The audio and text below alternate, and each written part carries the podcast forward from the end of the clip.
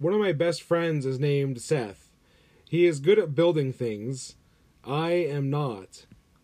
Seth is the sort of guy who can pull up to your house with his truck full of tools and leave 30 minutes later having built you a new deck with electrical outlets all hooked in.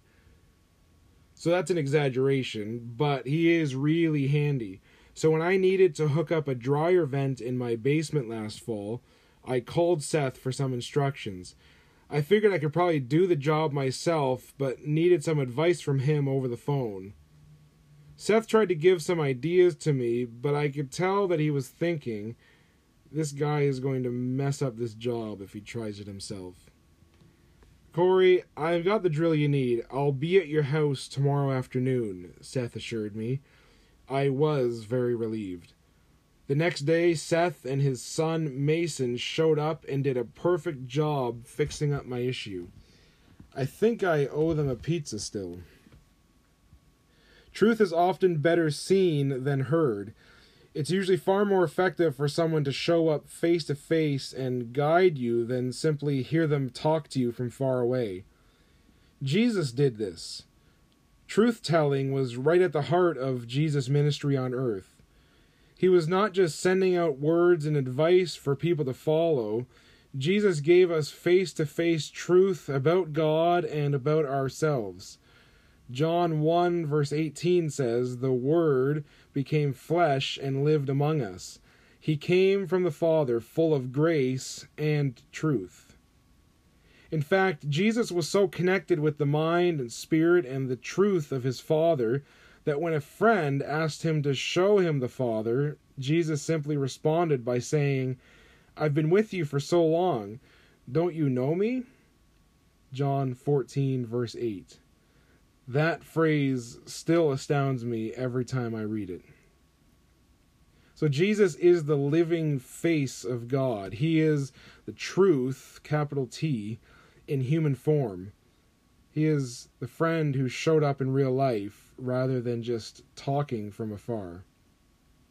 Last week, we saw the Roman governor Pilate brush truth aside for the sake of his political aims. Pilate handed Jesus over to be crucified so that his own position of power wouldn't be tampered with. But in the gospel stories, we don't just see truth being ignored, we actually see great violence and aggression come against the truth. As Jesus lived in this world, he was often rejected. His life looked different than many others. His words made people uncomfortable at times and called for them to set their faces in God's path rather than their own. To put it simply, Jesus' life and teachings were, and still are, quite inconvenient for those of us who like to make our own paths many of us have a sort of gut reaction against his message. But when we realize that we can't separate the man from the message, it becomes clear that the only way to get rid of Jesus' teaching is to get rid of Jesus. And this is the drive behind the violence of the cross. In order to get rid of truth, lowercase t, we must kill the truth, uppercase t. Notice that at each stage of his death, Jesus continues to speak and embody the truth, but each time he was met with more violence. When the soldiers arrested him, he admitted, I am he, I am the one you're seeking. Then the truth was captured and taken away. When he was before the religious leaders, he admitted that he was the Christ, the Son of God. Then the truth became ignored and spit on. When he was before King Herod, he refused to get sidetracked and perform cheap spiritual tricks for entertainment. Then the truth became ridiculed and mocked. Then, when he was before Pilate, he claimed to have come to this world to bear witness to the truth. Then the truth stood bloodied and beaten. In each case, Jesus continued to live and speak the truth of God. He remained faithful and true, but in each case, he was met with violence. This begs the question what truth might we be violently pushing against today?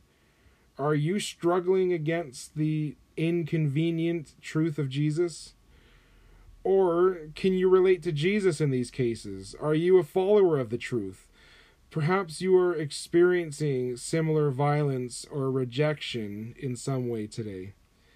In either case, let's set our face towards the final scenes of Scripture which show Jesus returning to the earth as a triumphant King of Kings, a ruler of all rulers. In this scene, we see Jesus returning on a thundering white horse, and the name given to that rider, Jesus, is faithful and true. Let's pray.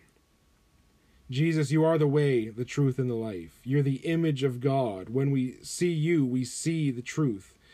We confess that we push against all sorts of truth in this world. It's inconvenient to us. And we're also pushed against when we do follow your way. Please help us to see that the violence against you is not the end. You have overcome, and you are faithful and true. Amen.